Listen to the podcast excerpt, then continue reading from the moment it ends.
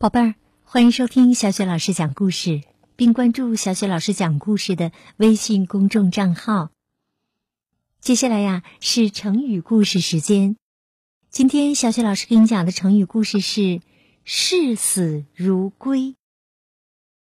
这里的“视”呢是看待的意思，“归”是回家的意思。视死如归呢，就是把死看得好像回家一样，形容不怕死，多指呢为了正义的事业不怕牺牲自己的生命。视死如归这个成语有什么来历呢？听小雪老师给你讲。春秋时期呀，齐国的国君齐襄公被杀，公子小白即位，历史上称齐桓公。这时，齐桓公的兄弟公子纠在鲁国军队的支持之下前来争夺王位。齐桓公派人劝说鲁庄公不要这样做，但是鲁庄公拒绝了。于是，齐桓公命雍廪带领一小队人马引诱鲁军前来，又让大军埋伏在鲁军必经的路旁，等鲁军一到。对他们前后夹击，结果鲁军损失惨重，鲁庄公在将士的拼命护卫之下才逃了出去。齐桓公告诉鲁庄公，如果他想两国和解，就必须立即杀死公子纠，再将公子纠的老师管仲押送齐国。鲁庄公知道自己打不过齐国。只好按齐桓公的话办了。管仲的囚车一到齐国，就受到齐桓公的亲自迎接。原来齐桓公早就听说管仲很有才干，想要他来辅佐自己，但又怕鲁国不肯放人，才想出这样的妙计，将他要了过来。齐桓公想让管仲做齐国的宰相。管仲说：“盖成一座大厦，仅仅靠一根木材是不够的。同样，您要想办成大事，我一个人也是不够的，必须要有五节。”齐桓公连忙问：“哪五节呀？”管仲说：“席鹏、宁越。”王子成府、宾绪吴，还有东郭牙。管仲还推荐王子成府负责军事。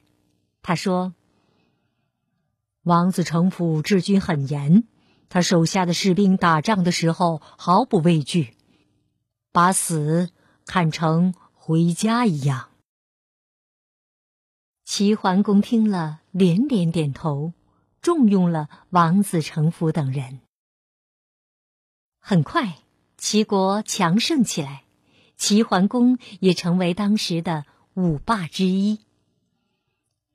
后来，人们用“视死如归”指不怕死，把死看成像回家一样，形容为了正义事业不怕牺牲，毫无畏惧。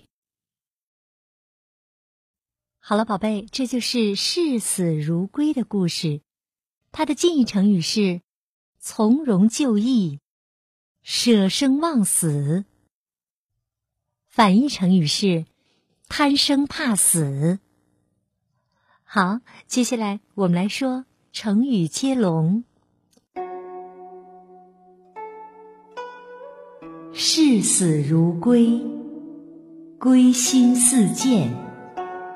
箭不虚发，发扬光大，大获全胜，胜任愉快，快人快语，语重心长，长治久安，安居乐业。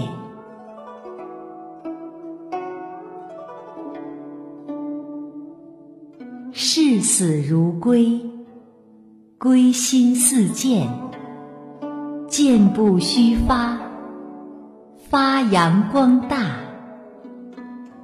获全胜，胜任愉快，快人快语，语重心长，长治久安，安居乐业。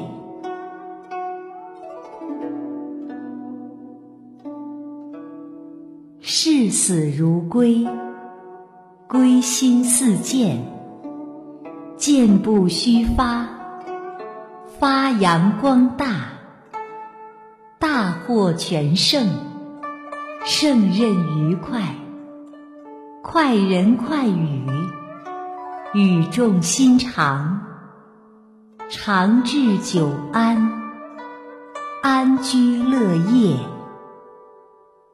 好了，宝贝儿，今天小雪老师为你带来的成语故事就到这里了，我们再见。